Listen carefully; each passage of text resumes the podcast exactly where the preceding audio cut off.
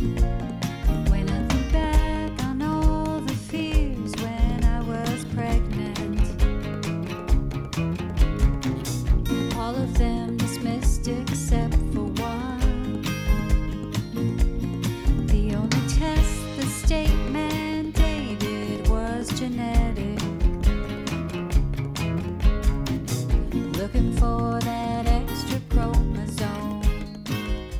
Hello, and welcome to the If We Knew Then podcast. I'm Stephen Sachs, And I'm Lori Sachs. and today we're joined by Dr. Brian Skotko from the Massachusetts General Hospital. He runs their Down syndrome program in person clinic there and has also launched DSC2U, an online personal care plan with the intent to bring the best of health and wellness information about Down syndrome to caregivers and primary care physicians around the globe. I hope you all enjoy listening to this because Brian's a physician, and I think that is the community that we really need the support of just for research and for the dissemination of information. And even right at the very core and the beginning of this journey, how do we receive our diagnosis? So, this is going to empower you. And I'm excited for you, and I'm excited for us, and I'm excited for our community. So sit back and listen and enjoy our conversation, the first of what I feel like is going to be many conversations with Dr. Brian Skotko. Hello, Dr. Brian Skotko. How are you? Hi, Stephen. Hi, Lori. How are you? Oh, we're great. Wonderful. I can't wait to begin our conversation. Thank you so much for your interest, too. I really appreciate it. Well, we came across you on, on Twitter and I saw an article about the DSC2U and I just was fascinated by it. And so I reached out. I really appreciate you uh, getting back to us. Of course. Thank you. We'd love if you just tell us a little bit about yourself.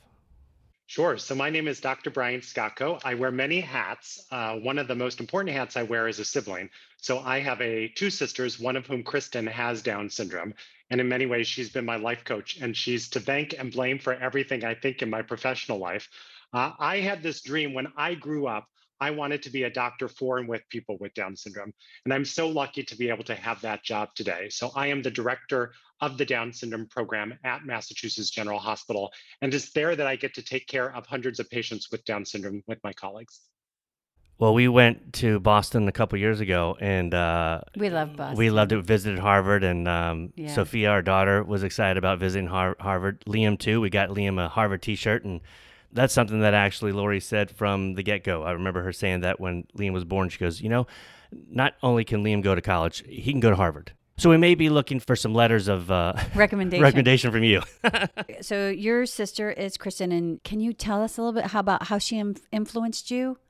I just remember as a very young boy that my parents would have all of these other parents come to the home, and there would be someone that was seated in the middle of a circle and they would be talking all about Down syndrome. And I would be listening on the outside, what are they doing? And the same parents would meet over and over again. And then I started to realize that was a parent support group. And this was before the time we really had main established Down syndrome nonprofit organizations. And I'm so grateful for people like my parents and so many other parents around our country who were the pioneers to be able to stitch together all of these nonprofit Down syndrome organizations. And so I grew up in the Down syndrome movement, and I really know life no other way. And meeting so many of Kristen's friends, going to her athletic events, going to the holiday parties, meeting the families, meeting the siblings. I was formed as a human being uh, by Kristen and by so many people uh, like her. And I, I'm just very grateful for the lessons that I've learned from Kristen and so many others with Down syndrome. Can you tell me a little bit what you mean by the Down syndrome movement? You know, I like the word movement because we're moving. There's things to go. We're not settled, right? We want more because people with Down syndrome continue to tell us that limitations are getting in the way, not their genetic limitations, but the limitations that our society has placed on them, right? And so if we become comfortable, if we sit back and say, okay, we're in a good place, then we have failed people with Down syndrome because we need to move with them. We need to advocate with them. And we have great forefathers and foremothers who have built a strong Down syndrome movement. But the ball is in all of our hands to continue um, to pass that torch on and on until we feel people with Down syndrome can live the lives that they fully deserve. Th- This is this is part of our conversation that we have is that what we see in the Down syndrome community on a lot of the pages that we visit are that as a community there's a certain part that we still carry with us the limitations that have been put upon us. So, and and people believe those because a lot of times that's all they hear. So when their child is still in utero the negativity that goes with a diagnosis. And i feel like because of that we just keep we push forward and carry that with us and then it propagates it and then people actually believe these are our limits and we see it. So you know if this is what i believe then that's what my child's going to believe and on and on and on. And so i i love what you're saying because this is it's so important. And I would have loved to have been in that circle 40 years ago because I can't imagine the conversations because the limits were so much more profound then. I, I, so agree with you, Lori. We have to set expectations rather than limitations. And those expectations, I firmly believe, have to come from people with Down syndrome themselves because they continue to show us that that extra chromosome has not changed over time at all. But what people with Down syndrome are able to do today in comparison to yesterday is phenomenal. And that's because we, society, are believing in them and we're giving them the space and the potential, the resources and the supports to be who they are. And Stephen, you asked about Down syndrome clinic to you. Where this comes from is I'm lucky enough to be you know a down syndrome specialist. I'm a medical geneticist and i'm trained to know how to take care of all the co-occurring conditions that go along with down syndrome. And i really wanted to build an in-person multidisciplinary one-stop shop clinic that i have at massachusetts general hospital right? And i'm so lucky that my team and i get to see about 600 patients of all ages uh, every year right but here's the truth there's 71 of these Down syndrome specialty clinics around the United States. And when you put all of us together combined at maximum, we could only see about 5% of all people with Down syndrome in the United States. And one of those people that all of us can't see is my own sister because my sister needs to travel more than two hours from where she lives to get to the nearest adult Down syndrome clinic. So 95% of families out there who have loved ones with Down syndrome do not have access to one of these Down syndrome specialty clinics. And oftentimes people will say, well, I don't need one of those clinics. I have a great primary care doctor. My pediatrician is great. My internist is great. We really love our doctor, right? And I'm glad you love your doctor. But research over and over again shows that when you're just working with a primary care physician, primary care physicians only keep people with Down syndrome up to date on less than 10% of the basic recommendations. And this is not to throw darts at hardworking primary care doctors, but most primary care doctors only have one or two patients with Down syndrome in their panel. So it is impractical and unreasonable for us to think that primary care doctors are going to know everything they need to know about Down syndrome. That's right. We always feel like we we have a wonderful primary care physician, but we do ask her questions. But you know, specifically when it comes to Down syndrome, we do a lot of research on our own because where do we go for that? So, the idea is that anyone, anywhere, can access this clinic online. So obviously, it's it's anywhere. I mean, it's English speaking at this point only right now. We were fortunate we got a grant from the government, over a $2 million grant to create this in both English and in Spanish, which was really important for us to make it accessible. And what Down Syndrome Clinic to you is not telemedicine. You're not going to see me, you're not going to see my colleagues, but it is real time curated information. So we've spent three years downloading our brains of every question we ask families and people with Down syndrome when they come to clinic. Clinicians downloaded their brains, nutritionists, physical therapists, occupational therapists, speech therapists, social workers, neuropsychologists, everyone who's part of our, what are all those questions we ask that in combination lead to some recommendations? So for example, if someone is eight years old with Down syndrome, snoring at night and tired during the day, I have learned that that pattern might potentially lead to obstructive sleep apnea. And out of my mouth in person would say, we need to consider getting a sleep study test well, why do you need to make an expensive trip to Boston for me to give you that information, right? So my colleagues from around the country joined us in downloading all of the decision making we do in person to put it online. And so when parents access this online, they will enter all their questions and concerns about their loved one with Down syndrome, and they will get personalized checklists that are as though you're seeing us in person with direct links to everything that we recommend. And more importantly, they'll get a counterpart checklist for the primary care doctor. Because what we want parents to do is every time you have your annual wellness visit for your loved one with Down syndrome, go to Down Syndrome Clinic to you, get the checklist, take it to your primary care doctor, and we're going to turn your primary care doctor into a Down syndrome specialist. Now there is a nominal fee as of forty nine dollars, which is, I mean, that's a lot of people's copays probably for a visit. Um, this is a nonprofit. Where does this money go to? It goes back into the system. Absolutely. There is a whole team behind the scenes who needs to take care of Down Syndrome Clinic to You. So it helps pay for all the engineers, the help desk staff, and people who make it possible.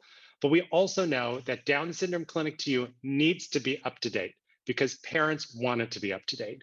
And so every time there is a new credible research paper that comes out, we're going to read it, we're going to update the algorithms.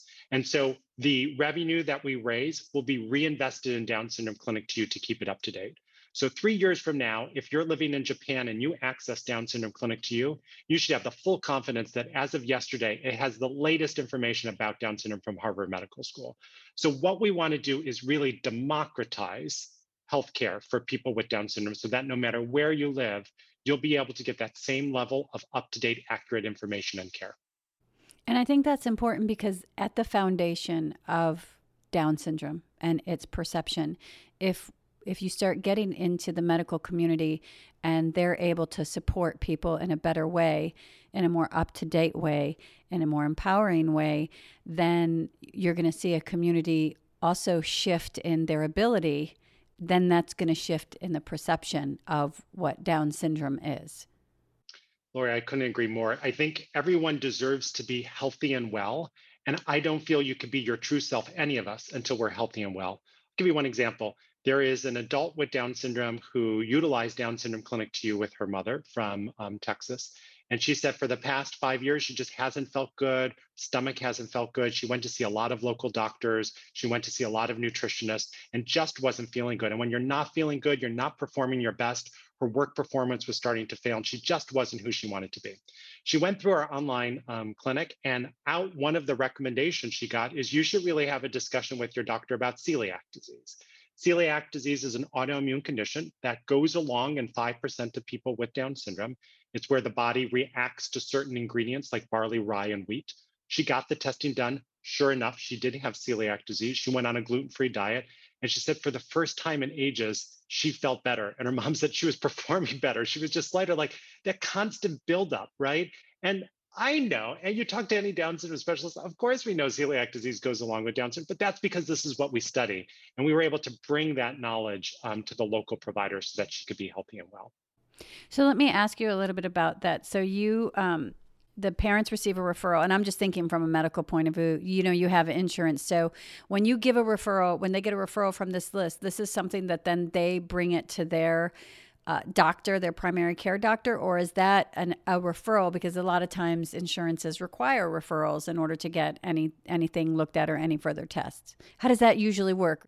So anyone right now could go to Down Syndrome Clinic to you, and when they complete the form, every parent will get access, a caregiver, to a personal portal. And in that portal are two checklists one for the caregiver saying, here's all the recommendations, and not just medical recommendations, but just like our in person clinic is a whole wellness clinic, we have information on how best to educate people with Down syndrome. How do you teach numeracy and math to people with Down syndrome? What is the best nutrition? What are the life skills? Someone with Down syndrome wants to be their own independent self. How do they learn that? Things about sexuality and education and adulthood and, and all the, so we have that all packaged in there for the parent. And then we also have a checklist in the portal for the primary care doctor same recommendations, but doctors want it written in doctor talk. So now rather than saying, oh, we need to screen for celiac disease, we tell the doctors you need to look for TTG, IgA, and uh, measure this in the blood, right? And so the goal is parents could use their checklist to learn information, do things on their own, but then they could also take the companion list to the primary care doctor. No referral needed. You take it to your primary care doctor where you're already having your wellness visits, and then they could go through that checklist with them.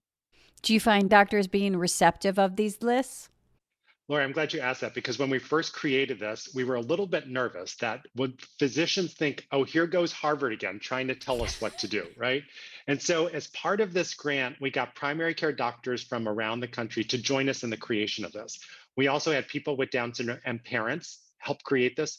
And boy, that was a good decision because I'd spend all night writing this perfect paragraph and they would rip it apart. You know, parents would say, I can't understand what you're saying. And the doctors would say, you know, you know, take out the flowery language, just tell us what to do. So it was heavily edited by both of those groups. And then we actually did a research study. So we had 230 families from around the country sign up to test this. Half of those families got access to Down Syndrome Clinic 2, the other half did not. And we followed those families for about a year. We surveyed both them and the primary care doctors, and the families who utilized Down Syndrome Clinic to you, their loved ones with Down syndrome were more up to date and had more of the medical recommendations implemented. But we also surveyed the primary care doctors who said, What did you think about this? And this is where we held our breath. But they came back and they overwhelmingly said, Thank you. You know, you made it easy it was you weren't being pedantic and that's where we worked on the language. You were being helpful. You still respected the patient doctor relationship. So they could still read it and say nah this doesn't really apply. But it really serves as a catalyst and hopefully a springboard for them to engage in that information. We just want to impart that knowledge. And so uh, overwhelmingly the primary care doctors uh, have told us that they're very grateful for it. And the website that people can go to for the program? We've tried to make it easy. So DSC, the number two, u.org. So Down Syndrome Clinic to you.org.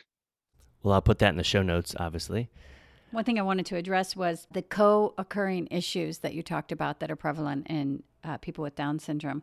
You know, that's a list that is often looked upon and presented as a list of limitations. And I know that I was given a, a, little bit of a list when Liam was born. And because of the delivery, there's a um, a hindrance not a hindrance but it's just it's a weight.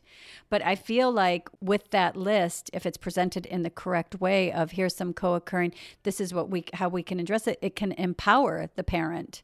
And it can empower the person with down syndrome to say like if i know that this is something i'm prone to then we can turn we can turn that information from being like a negative that's given to parents to hinder them uh, to being something that's an empowering tool that they can use Laura, I love your point because I truly believe knowledge is power, but it depends on how you present it, right? And there is a whole laundry list of thousands of co occurring conditions that could go along with Down syndrome. And people with Down syndrome do have all of those. But every single person is not going to have all of those. And I find that parents just get totally overwhelmed and it all becomes blah, blah, blah as you list everything, right? There are medical books about every medical issue related to Down syndrome, but I find parents are not reading through all that because after chapter one, it just becomes so overwhelming. What we try to do in the online Down syndrome clinic to you is what we do in person. And that is we hear what your questions are right now, we hear what your concerns are right now, and we give you only those issues that we need to focus on based on the here and now. We want to play offense rather than defense. We want to make sure we're thinking about things, but we also don't need to be overwhelming and thinking about too many things that aren't relevant right now. And you know, so much of what we do is not just medical, but it is also psychosocial and psychoeducational. And many times, uh, adolescents and adults with Down syndrome do develop co occurring mental health issues. And we must not let those get in the way. What we don't accept in person, we shouldn't accept online in our clinic. Some people say, oh, that's the way they get when they get older, or that's the way adults with Down syndrome No, maybe that adult with Down syndrome also has generalized anxiety. Maybe that adult with Down syndrome has obsessive compulsive disorder. Maybe that teenager has generalized anxiety um, disorder, right? People with Down syndrome deserve to be recognized and treated for some of those co-occurring mental health issues. And there are a lot of behavioral approaches, behavioral supports, but also a lot of medicines that can be helpful. So we also tease apart what does Down syndrome and autism look like? What does Down syndrome and obsessive compulsive disorder look like? And in one of these sections of Down Syndrome Clinic 2, we ask those behavioral questions like we would in person to hopefully give some guidance so that the parents could pursue some other co occurring conditions. Uh, can I ask you, are there any grants available? Because you know, forty nine dollars could be a lot to some to some people. Are there any grants available for people who want to utilize the clinic but just don't have forty nine dollars, especially right now with the pandemic? So I encourage everyone to contact their local Down syndrome nonprofit organization because many Down syndrome organizations are actually buying discount codes either in part or in full. Many Down syndrome organizations said, we do this fundraiser, we do all of this, and what better than to give the gift of health? So we've had lots of Down syndrome organizations buy hundreds of coupons that they're distributing to their members in order to take that cost away. So first check in with your local Down syndrome organization. And one of the Down syndrome organizations that has purchased a lot of codes is the LuMind IDSC Down Syndrome Foundation. So if you're not a member of them, I know they're offering um, discounted codes uh, to their members as well. But another thing my team and I are working on in the future is to get uh, insurance companies to be able to pay for this, right? Because it's a win win for everyone. Insurances would rather pay for this than have you take an expensive trip to see me in Boston, right? And so we're in conversations with insurance companies from uh, around the country. And hopefully within the next couple of years, you'll be able to see on our website a list of insurances that will fully subsidize it. So you enter your insurance information, you get billed nothing, and we get reimbursed from the insurance company. But this is a work in progress, as many good things are in our community. Can you repeat the organization that has bought a lot of codes for people so they can look that up? Sure. The LuMind IDSC Down Syndrome Foundation. LuMind is L U M I N D, and then another uh, abbreviation IDSC, and then Down Syndrome Foundation. Or if you just Google LuMind Down Syndrome, it'll come up on your browser. They're one of our national Down syndrome foundations who really are spearheading great research related to Down syndrome. I'm so excited to visit your program because you're answering a lot of questions like how do you teach someone math? How what are the PT and OT? And those are some of the information that we try to put out there to the community because that can, like you said, become very overwhelming. And it's great that you have it all right there. It also is telling people that it's possible because the answer wouldn't be there if the if it wasn't a possibility, but there are questions of what the ability is. And so I thank you for that. I would say another thing we found is helpful is not only just giving nudges, but also giving resources, right? So it's not just enough to say, oh, I think your son or daughter might be low on their thyroid, but here's also a link to a free video about thyroid and Down syndrome. And here's a link to a fact sheet about thyroid and Down syndrome. And here's a link to better understanding. So we've combed the internet universe for all medically credible and trustworthy information. And we're going to also deliver that to parents when they need it. Because I hear from so many parents, you know, there's so much out there, I don't even know where to look.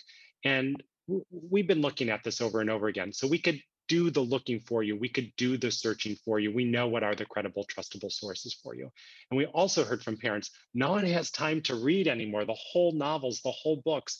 So when we say, here's a resource, we'll actually tell you just read page 181 to 185 of this book because it has the answer you need. So we've been that specific in our recommendations.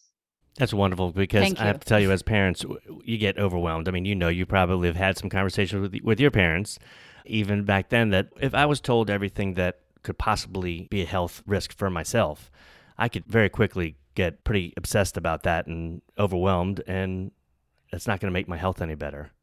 So it's nice to get answers. And what I hope is that people could come back to Down Syndrome Clinic 2 as often as they want. So the questions of today, you might have different questions next year. You know, as Liam gets older, your questions as parents might evolve. So I really do encourage everyone, you could go back to Down Syndrome Clinic 2 as often as you want, but going once a year right before that wellness visit with the primary care doctor, you'll find that you'll have a new set of questions because people with Down syndrome get older. And as they get older, the milieu of different sort of concerns from parents start to evolve. And you would say uh, the difference between the information that they would get from you and then from just their typical doctor, just to to clarify, that's that's just something that a primary physician wouldn't be able to act, wouldn't really have the time to access all of this up to date. And yours is going to be up to date and prevalent to what's going on right now, what therapies are out there, and and whatnots we want primary care doctors to help take care of the other 46 chromosomes. That's what they know best. We'll take care of the extra chromosome because we know all the other co occurring conditions that go along with that and how best to maximize life. So we want to make it easy for parents and easy for primary care doctors. What did your research teach you about Down syndrome? You know, the research for Down Syndrome Clinic to you taught us that parents are hungry for good, accurate information. Every parent wants the best for their loved one with Down syndrome, but we also were able to see there's a lot of disparities within our community, right? Those who live near uh, a Down syndrome clinic, which are oftentimes clustered in the wealthier communities and in the big cities, uh, have access to that information. But we hear from so many parents, and when I get to travel, when we used to travel pre COVID or around the country, I heard from families in so many communities say, but we don't have one of those Down syndrome clinics. And I still love my child more. And I feel like I'm not being the best parent because I'm not up to date. And how do I find that information? I just feel like I'm behind. And that just crushes all of our hearts. And with modern technology, there's no reason why a parent should feel that they're behind. So we want to bring healthcare to you so you don't have to come to healthcare. And so we're really flipping the table on the way that we deliver health information about Down syndrome. What would you say to those parents who who feel behind as a as a sibling and you know, as witnessing your parents? Being a parent is hard, and I tell parents don't beat yourself up. There are days where you just feel like, boy, I didn't get anything right. And there are other days you feel like you're doing great. And those are all normal feelings. And I also tell parents who come to see me in person that when you go online or when you check out social media, it is as though everyone in the world is having a perfect day and their person with Down syndrome is just achieving milestones. But let me tell you, behind the scenes, they all come to see us in clinic and they're all having bad days at times. So if you're having a bad day, that is normal. Everyone has a bad day. But I want uh, parents to know that there are resources out there and it's just step by step we get there together. And I'm hoping Down Syndrome Clinic to at least takes one thing off your worry list and that is ensuring that your loved one with Down syndrome is really getting the best healthcare they possibly could get. Well, I love your advocacy. I mean, obviously, it's driven by your relationship with your sister. Um, that's why we're here because of our son. She's 40 now. What have you seen in the past 40 years changes in Down syndrome, maybe perceptions and uh, of society? You know, when my sister started education, the concept of inclusion was farthest from anyone's dreams, right? So Kristen was in a substantially separate educational classroom um, for most of her education. And now we all know that it is a standard given right through federal law that people with Down syndrome be educated in with their neurotypically developing peers unless parents want otherwise. So the whole educational system has really changed. The whole way of us, uh, you know, practicing medical care has changed. So people with Down syndrome, their lifespans are now approaching nearly 60. And that's again, not because the chromosome has changed, it's because we've done a better job figuring out how to keep people with Down syndrome healthier and happier throughout their lifetimes. I've also seen people with Down syndrome, my sister's age, start to be pioneers again. So now they're done with school, they're done with college, they're done with post secondary, they're in the communities, they're educated, they're co workers. Um, they're really teaching the community how practically wonderful it is to have people with Down syndrome embedded. But I think one of the biggest changes is how normal things could come. Because Down syndrome way back when was extraordinary. It was different. It was a disability. You noticed it, etc. But I oftentimes love seeing so many families who just say, just like anyone in our family, we don't really notice anything. And we don't often feel we have to go to Down syndrome events because we just go to regular events in our community, right? And it's so nice to see all that advocacy um, somehow dissipating some of the identity and allowing the true identity just to be the uniqueness of the person and not having the label of Down syndrome be present. Now, we still have a long way to go. There's still lots to be done because people with Down syndrome tell us there's lots to be done, but we've had made a lot of progress. What do you hear people with Down syndrome saying needs to be done? People with Down syndrome, um, especially the teens and adults, will tell us that I want to be recognized and I want to have friends like everyone else. I still think there are some barriers to friendship, and sometimes that come from practical considerations such as transportation barriers. They might not be able to uh, drive or have transportation like other individuals. Um, it might be uh, money related issues that uh, how often can they go on dates and do they have the ability to do so? Do their parents let them uh, fly from the coop to be able to do things that their neurotypically developing peers would do? So I see a lot in our teenagers and adults this, this urge, this quest for being as semi-independent or independent as possible, which is a wonderful thing because that is something that you hear from uh, typically age uh, people that age. Um, I also hear from a lot of self advocates that they really want to make sure that when they get older, they don't have Alzheimer's disease. We know that Alzheimer's disease occurs in about 50% of people with Down syndrome around the age of 50, and they work so hard, they do everything right, and we don't want to lose it to Alzheimer's disease. And many people who might be listening have a loved one with Down syndrome who maybe is an adult and has Alzheimer's disease, and they know they're not alone. And there are doctors out there and a community there to support them. But I think many of us are working very hard with people with Down syndrome on clinical trials, on research, on benchtop research to make sure that people with Down syndrome one day will not have to develop Alzheimer's disease. I'm picturing your your space at Mass General, the Down syndrome program. I'm imagining every day you going there and seeing people in the lobby from all over the world, possibly with Down syndrome, being able to work with people from with Down syndrome, and it just uh, brings a smile to my face. It's really amazing. Thanks, Stephen. I am so fortunate to have the job I have because um, you know the the patients and their families really fill us up with goodness. They're our teachers. I mean the minute we think we know what we're doing we're behind the game. So we have to continue to learn from families and from people with down syndrome. I have to say during the pandemic we've been able to continue uh, seeing our patients through zoom but it's not the same as in person. And i can't wait to return to that lobby where people are safely there because there is a, a special warmth that comes from that Now, let, let me ask you because you had, you had spoken to some of the, the wants that you see in the community, and you had tapped a little bit about your sister when she was in school. And I want to get from you hindsight of what you've learned. How did a non inclusive environment affect your sister? And when did her environment become inclusive? And again, how did that affect her? I think the non inclusive environment uh, cements in certain ways a differentness. So you are in a different setting, you go to that different school, right? Which people with Down syndrome, somehow, some way in those settings, I think start to realize to different levels of capacity. Uh, my parents did not have any other options at the time within their uh, area where we lived. And my mother is a teacher, so she very much knew the school system. And so the parents and the pioneers at the time tried to make sure that inclusion happened in other settings. They happened on the athletic field. They happened in social circles. They happened at parties, and certainly they happened within households. Uh, Kristen was among the first wave who had experiments with inclusion, and it oftentimes didn't work. In her case, it didn't work because when someone starts inclusion for the first time and the community starts it for the first time when you're in high school, when people and peers could sometimes be cruel to differences, it was a cruel um, a difference for her, and it didn't last long because it wasn't fair to her.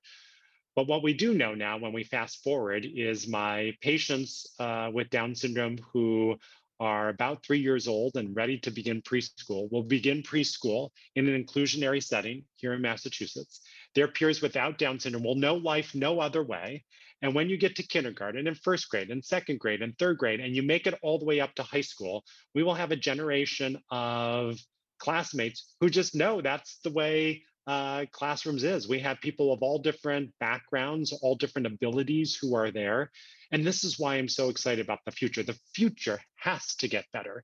And that's because not only people with Down syndrome are achieving new milestones, but because the people who are co-educated with them are getting a front row seat at what the possibilities are. So this is this is the benefits of inclusion that we have now that we didn't have back then.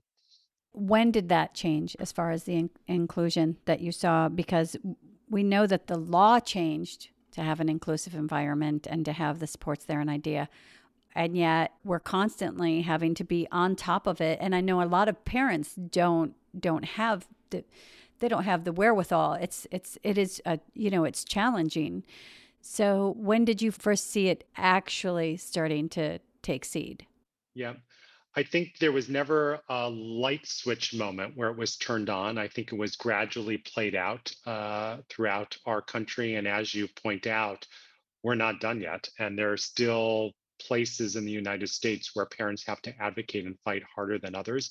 I think within the past 20 years is when we've seen an acceleration of what happens because one is you first have the law, which is the Individuals with Disabilities Education Act, or IDEA, that says people with Down syndrome have a right to be in the least restrictive environment, right? An inclusionary classroom with supports. Well, that's nice on paper, but you just can't throw someone with Down syndrome into a classroom and say, good luck, right? They need to make sure that the classroom is supportive, that the teacher is excited and willing and trained to be able to teach the different educational modalities. You have the support systems in place. You make sure that that person with Down syndrome is set up for success, right?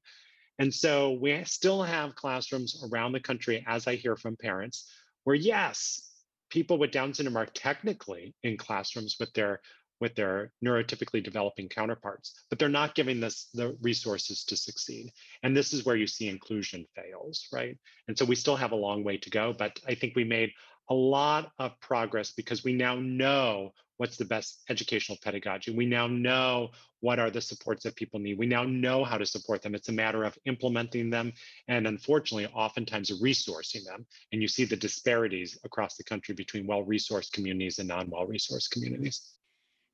Do you guys give uh, referrals that can be taken into IEPs? Because some, you know, just from a doctor saying this is this is the best thing for society. This is the best medical route to go. So in our in-person clinic, a member of our team is also a neuropsychologist, and at times it can be very advantageous and helpful for someone with Down syndrome to get a neuropsychological assessment to learn what are the strengths of their learning and what are their areas in most need of support. And from that will become personalized recommendations and that will go back to the parents who could then give it to the educators and say, here are the recommendations on how best to support learning. In our in-person clinic, we also are fortunate to have an educational consultant. So for families who are in our clinic who can't afford to have an educational advocate help advocate um, within that classroom, we have someone who could be an extender of our clinic to work with families to make sure those recommendations get implemented. And just to be clear, the personalized approach that I talked about with the two people are from the people in my in-person clinic, but those people who helped created the in-person clinic have also uploaded their brains to the extent they can online. So people fill it out, we might say, based on your question, it might be helpful getting a neuropsych assessment from someone in your area based on your information, you might consider an educational advocate. But also, here are the best resources on how to teach math to someone with Down syndrome. Here are the best resources on how to teach reading. So to the extent that we could personalize it, we really do try to do that, but we also will name the person or name the, the expert that might need to be sought out in your community if you can't make it to a Down syndrome center like ours. What are the f- future plans for your uh, Down syndrome program at Mass General? So, our clinic right now, we want to make sure that we become as stable and as endowed as possible because here's the truth the Down syndrome clinics that are out there, the 71, not a single one of them is financially sustainable. They all lose money for their respective hospitals. And slowly, what we're seeing over time is Down syndrome clinics are starting to close down. And so, what we really need to do is to preserve a couple of in person clinics so that we have people on the ground seeing some patients so that they could upload their thoughts into the virtual reality. So I'm spending a lot of time making sure that I could secure uh, and philanthropically secure my in-person clinic so we have that for time. But our clinic is also engaged in a lot of research. So we do a lot of clinical trials for and with people with Down syndrome making sure that we improve aspects of sleep apnea, making sure that we're testing the vaccine that might prevent Alzheimer's disease one day in people with Down syndrome. So we very much want to bring research to families who very much want to engage in research. So those are two uh, my uh, goals is I want to advance our knowledge and at the same time secure our in-person staff. If someone wants to participate in the trials, is that on your website as well, or do you do you have that information? Yep, you could certainly go to our website where we list the trials that we're participating in. Parents could also go to a website called clinicaltrials.gov, which is our government's webpage where you could type any condition, Down syndrome, you could type cerebral palsy, you could type autism, and all of the registered trials will come up. So it's a one-stop shop if you go to clinicaltrials.gov. And then also that large national nonprofit organization I mentioned, Lumind IDSC Down Syndrome Foundation, they also are the curator for parents of everything related to research. So I encourage parents just to sign up for their free e-newsletters so you get the information so you're, you're not missing anything.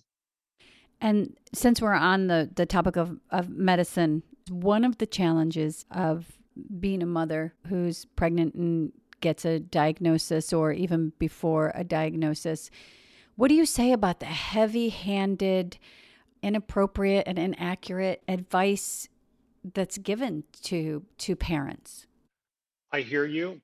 And I know that unfortunately, doctors are still not delivering the diagnosis in a way that's most compassionate.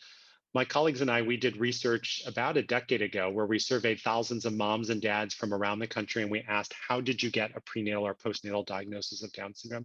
And the overwhelming majority of parents said what you said, Lori, and that is they received inaccurate, incomplete, and oftentimes offensive information about Down syndrome. We could do better. We do now have up-to-date guidelines for physicians on how do you deliver a diagnosis of Down syndrome in a compassionate way, both prenatally and postnatally. We do have webinars. I've done them for physician trainings. We do have the information that's out there. You know, scattered around the country, we have parent first call programs where parent organizations are trying to educate clinicians and also let them know that they're standing by for those referrals. Um, so it takes a community effort to make these changes, but there's still more work to be done. And so I'm very dedicated with a lot of parents around the country who are trying to make that change to educate. I will say this there's a research uh, paper that just came out this past year that puts it into perspective. Receiving a diagnosis of Down syndrome is considered a flashbulb memory. What is a flashbulb memory? Neurologists say it is a memory that just is like the flashbulb comes on. You remember every detail. You know what that doctor was wearing. You know what that doctor was looking like. You know where you were. You know what they said. You know the exact first sentence. It is more salient in the memories of parents than an event like 9 11 in the United States. And 9 11, people say, I know where I was, what I was doing, what was happening. Getting the diagnosis of Down syndrome is more salient, more of a flashbulb memory. So clinicians need to think about how they deliver those words because they will be remembered for a lifetime. What do you say to parents who have just received a diagnosis in a terrible way? What do you say to them? So when when they come to see me, I listen to their story because it's important to make sure that I hear them. And then I say, for some parents, sometimes it's enough. For other parents, I say, you know what? Everyone is learning. To what extent do you feel comfortable educating your clinician, writing a note back to the doctor who maybe said words in an inelegant way or an offensive way to say how you feel and how those words made you feel, because oftentimes physicians don't even realize that their words may come across as offensive.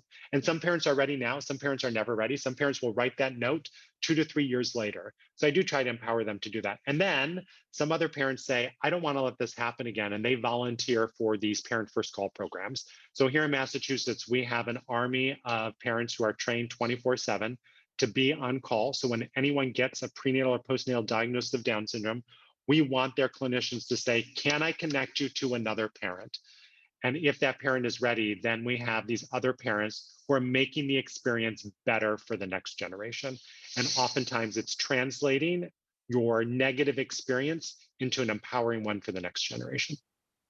That's beautiful. And I and I also appreciate your work in trying to inform the medical profession as well, because it, I think it does come from within. That's how we're going to have change. So just for our listeners, there's there's those are two great options to to change, to make a change instead of because I know sometimes you just carry it around with you and instead you can make a change and you don't own it anymore. You can write a letter, which I think is so healing and also volunteer for one of these programs and make a change that way, just pay it forward. And I would encourage parents when you write that letter, sometimes it's getting out your emotions, which I understand. Um, but sometimes the first letter you write is not the first letter to mail. Sometimes that first letter needs to get it out, and then it's the second or third copy um, that has the best. And I would encourage you to say, what could have been said? Because I think clinicians oftentimes hear, oh, you shouldn't have said it that way, but teach the clinicians what would have been better words you've wanted to hear, because I think we need to replace a negative example with uh, a constructive one. Yes. Yeah, I like that. Mm-hmm. I like that a lot. And I would just say to, to both of you, your podcasts, I've really enjoyed listening to them. And we're actually going to embed several of the podcasts into future DSC2U. So when we say, okay, here's this, now listen to this podcast. So we'll curate it. So the things that you're creating are definitely going to be incorporated into future versions of DSCDU. Oh, Thank you. That's Thank very you. encouraging because that's what we want. We want to, we just want to empower change we've had so many just great guests you know the the gentleman who just ran the Ironman, a gentleman whose father had Down syndrome. Our whole clinic listened to the man from Syria, and it was that was an extraordinary interview. Wow. Isn't he a beautiful human? And the love and compassion that that man has is just, I mean, that that needs to be there needs to be more of that in the world. So the podcast is named "If We Knew Then." So we always like to ask our guests an "If We Knew Then" question. Did you have a uh, Did you have an "If We Knew Then" statement that you like to say? So, if I knew when I was two years old that my life would have been so extraordinarily enriched by someone with a different chromosome, I wouldn't have believed it. But now, my whole ecosystem revolves around people who have Down syndrome, and I'm a I continually, uh, I continue to be a student uh, and I continue to learn. And life is so much better because people with Down syndrome are in my orbits. Dr. Brian, it's been so wonderful. Oh, the time having you really went by way too fast. Thank you both. This is really extraordinary. I really appreciated the opportunity to chat with both of you. As did we. Thank you for everything that you're doing in the community and for giving this uh, tool to to parents and to families because I hope everybody takes advantage of it. And we're so thankful for what you're doing. Likewise. Thank you both. Please follow us on Twitter at If We Knew Then Pod, and you can drop us a line on our Facebook page at If We Knew Then Pod, or visit our website ifweknewthen.com to send us an email with questions and comments. And you can join our mailing list there and get alerts of future podcast episodes. All these links will be added to this episode's show notes. Thank you again, and we look forward to you joining us on the next episode of If We Knew Then.